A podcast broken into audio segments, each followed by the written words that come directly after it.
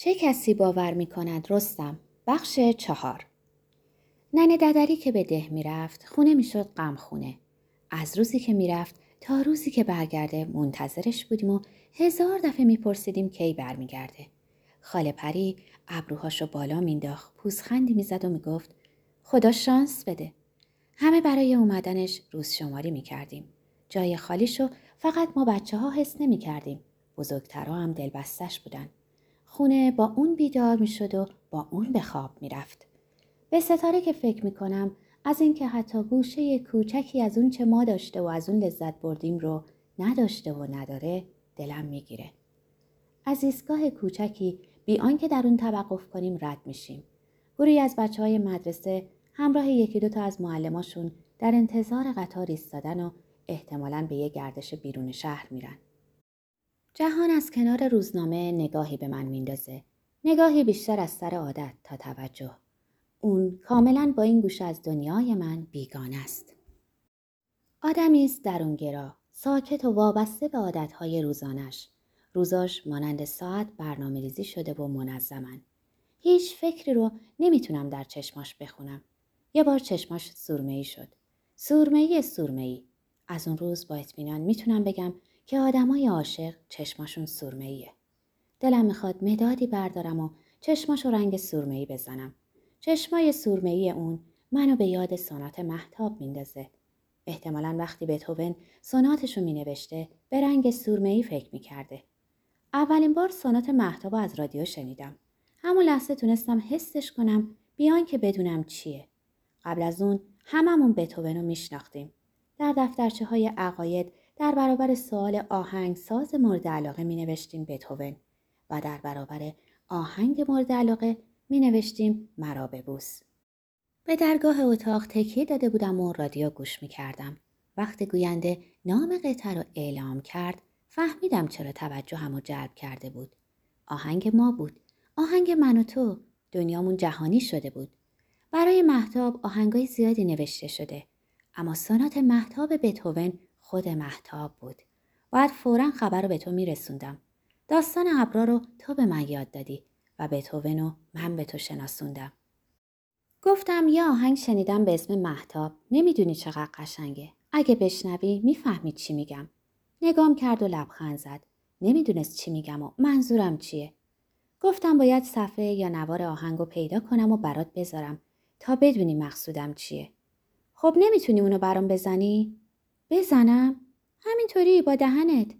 سرم و تکون دادم. از این آهنگای همینطوری که نیست. اون وقتا در تهران مغازه صفحه و نوار فروشی انگشت شمار بود.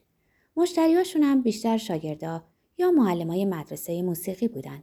شاگرد مدرسه هایی که مانند من قدرت خرید صفحه رو نداشتن. اما وسوسه ای که به جانم افتاده بود رهام نمی کرد. سرانجام دل به دریا زدم و به یکی از مغازه های صفحه و نوار فروشی رفتم. با اندکی تردید و با تاکید خاص روی اسم آهنگ به خیال اینکه فروشنده رو کاملا متوجه منظورم کرده باشم محتاب اثر بتوون رو خواستم. فروشنده با خوشرویی گفت از اینکه دختر خانومی چنین با سلیقه به سراغش اومده خوشحاله و از میون صفحه ها یکی دو تا رو در آورد جلوی من گذاشت و پرسید کدوم رو ترجیح میدین با بلا تکلیفی پرسیدم مگه چند تا آهنگ از محتاب دارین لبخندی زد. سونات محتاب بتوون یکیه اما اجراهای متفاوت داره. یکی از صفحه ها رو نشونم داد. این اجرای آرتور روبینشتن پیانیست روسیه. از بهترین اجراهاست. صفحه دیگری رو برداشت. این یکی رو هم شوراچراکسکی زده. اونم روسیه. کار اونم بینقصه. البته این یکی هنوز خیلی جوونه و در قید حیات. هیچ کدوم از اسما برام آشنا نبود. فکری کردم و گفتم راستش من این اسما رو نمی‌شناسم اما دست کم اون رو که هم اسم خودمه بر میدارم. پرسید اسم شما؟ گفتم شورا. بعد پرسیدم نوارش رو ندارین؟ فکری کرد و گفت که می‌تونه آهنگ رو روی نوار برام ضبط کنه.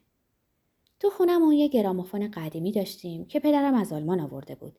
برادرم هم به تازگی یه ضبط صوت برای خودش خریده بود که اجازه نداشتیم بهش دست بزنیم.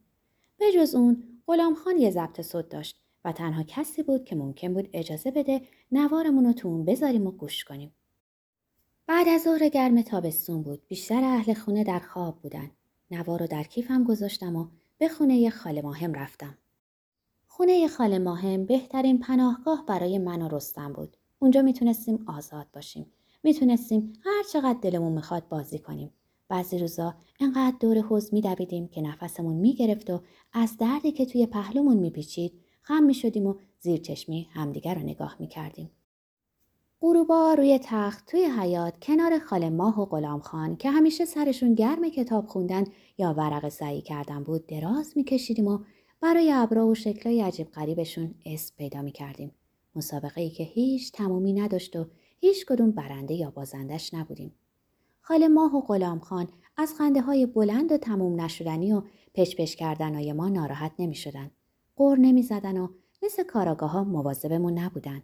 هیچ وقت نمی گفتن باید ساکت باشیم و شیطونی نکنیم. یه بار غلام خان به خاله ماهم گفت این بچه ها شیطون هستن اما بی تربیت نیستن. خاله ماهم گفت برای بچه ها صدا جزی از زندگیه. برای بزرگترها سکوت جزی از زندگی میشه. باید سالها میگذشت تا به مفهوم حرف اون پی ببرم. امروز ساکت بودن و سکوت برام شکل دیگری گرفته. هیچ وقت از اون خوشحال نبودم. سکوت من انتخابی نبوده و برام چندان جای سرفرازی نداره. سر راه برستم که داروخانه پدرم رو میبست گفتم که همرام بیاد تا نوارمون رو گوش کنیم.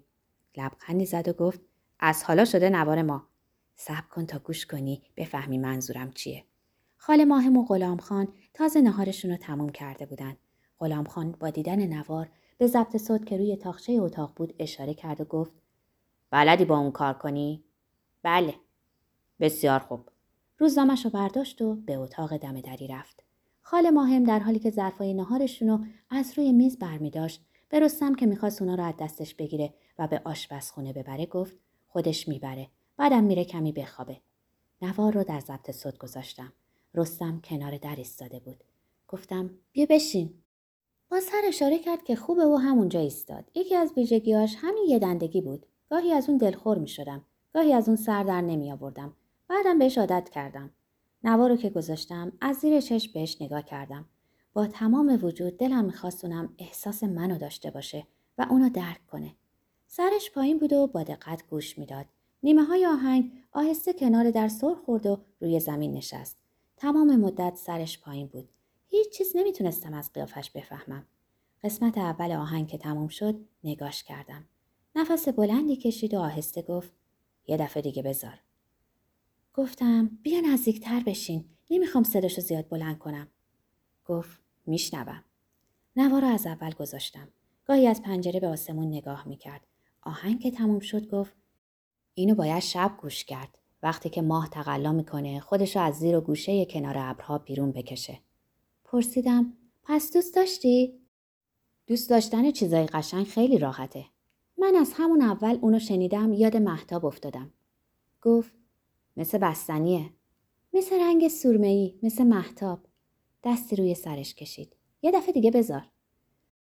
فروشنده مغازه صفحه فروشی مرد بازوق و خوش اخلاقیه دفعه بعد که به اونجا میرم و می‌پرسم که بتوون آهنگ دیگری در مورد محتاب نداره میگه آهنگای زیبای دیگری داره که اگه بشنوین حتما به اندازه سانات محتاب خوشتون میاد. سکوت می‌کنم نمی‌دونم چی بگم. تو خونه ما موسیقی فقط همونه که از رادیو میشنویم. فروشنده از سمفونی های بتوون میگه و اضافه می‌کنه سمفونی شماره پنجش رو روی صفحه دارم. میگم ما فقط ضبط صوت داریم.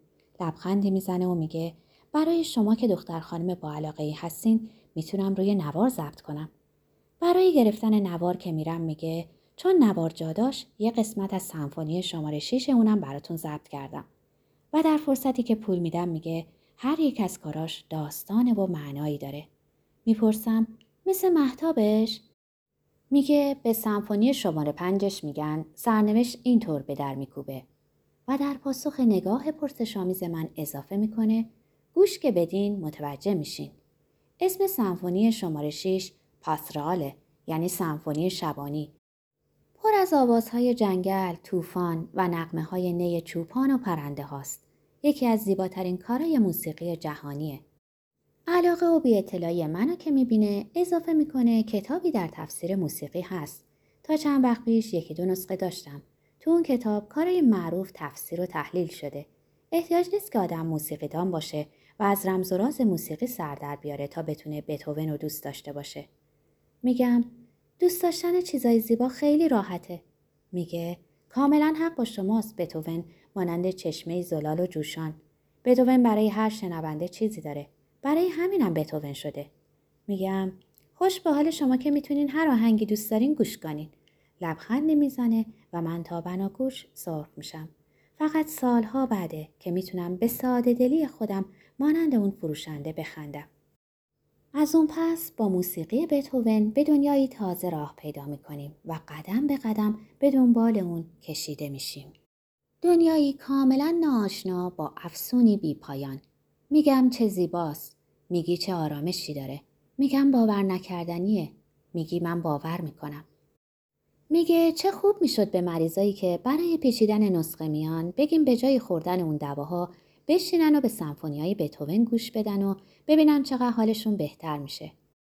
میخندم و میگم اون وقت بابامو داروخانهش رو ورشکست می‌کردی. اما قبل از اینکه ورشکست شه اول منو بیرون می‌کرد. چه بهتر اون وقت دیگه دلت از دواها به هم نمی‌خوره. از یه چیز دیگه به هم می‌خوره. از چی؟ فرق نمی‌کنه دوا یا غیر دوا. به هر حال آدم همیشه از یه چیزی حالش به هم می‌خوره. بعدها نواری درست می‌کنیم که راز من و اوست. نوار با صدای سازهای زهی سمفونی شماره شش شروع میشه. نقمه هایی در جنگل میپیچه و میانشون در گوشه کنار پرنده ای می‌خونه. بلبلی چه چه می‌زنه. هدهدی صدا می‌کنه. باد میون درختها میپیچه اما پیش از آن که طوفان شروع شه اونجا که نقمه ها کوتاه و آهسته میشن ناگهان محتاب بر درختان تاریک طالع میشه ابرها در حرکتن و سکوت همه جنگل رو پوشونده و در لحظه که مسهور زیبایی هستم سرنوشت با همه نیروش به در میکوبه. از این نوار یکی من دارم یکی رستم. هیچ کس راز اونو نمی‌دونه. این نوار برام مانند قرصای آرامش بخشه. رستم به خاطر این نوار یه ضبط صوت خرید. می‌خواست اونو به من بده. گفتم نه. گفت برات یکی می‌خرم از حقوقم. گفتم نمی‌خوام. پرسید چرا؟ حالا از خودم می‌پرسم چرا و تنین آن چون فریادی در دلم میپیچه. گفتم نمی‌خوام دیگه. چیزی نگفت. دستشو توی موهاش فرو برد و اونا رو به هم ریخت و صافشون کرد. به هم ریخت و صافشون کرد. کاش می‌تونستیم در قطارهای در حال حرکت باشیم و جز یه بلیت دائمی نداشته باشیم. می‌تونستیم مردم رو تماشا کنیم و برای زندگیشون داستان ببافیم. زندگی هایی که شبیه هم هستند و کوچکترین شباهتی به هم ندارن مانند ابراه